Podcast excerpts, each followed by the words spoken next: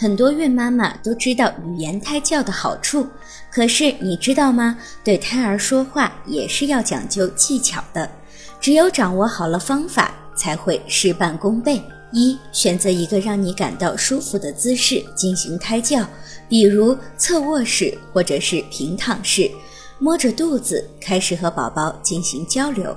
二、进行语言胎教时，精力要集中，带着丰富的感情，音量要适中，发音清晰，速度要缓慢，要发自内心，避免高声尖叫。音量适中，发音清晰，是因为传递给胎儿的声音通过羊水后难免有些模糊不清，所以孕妈妈对胎儿讲话的时候，声音可以适当的大一些，吐字要清晰，语速不能太快。每天至少和胎儿进行一次交流，每次至少坚持十五分钟。如果不能够坚持与胎儿进行交流，那么语言胎教的目的就无法达到了。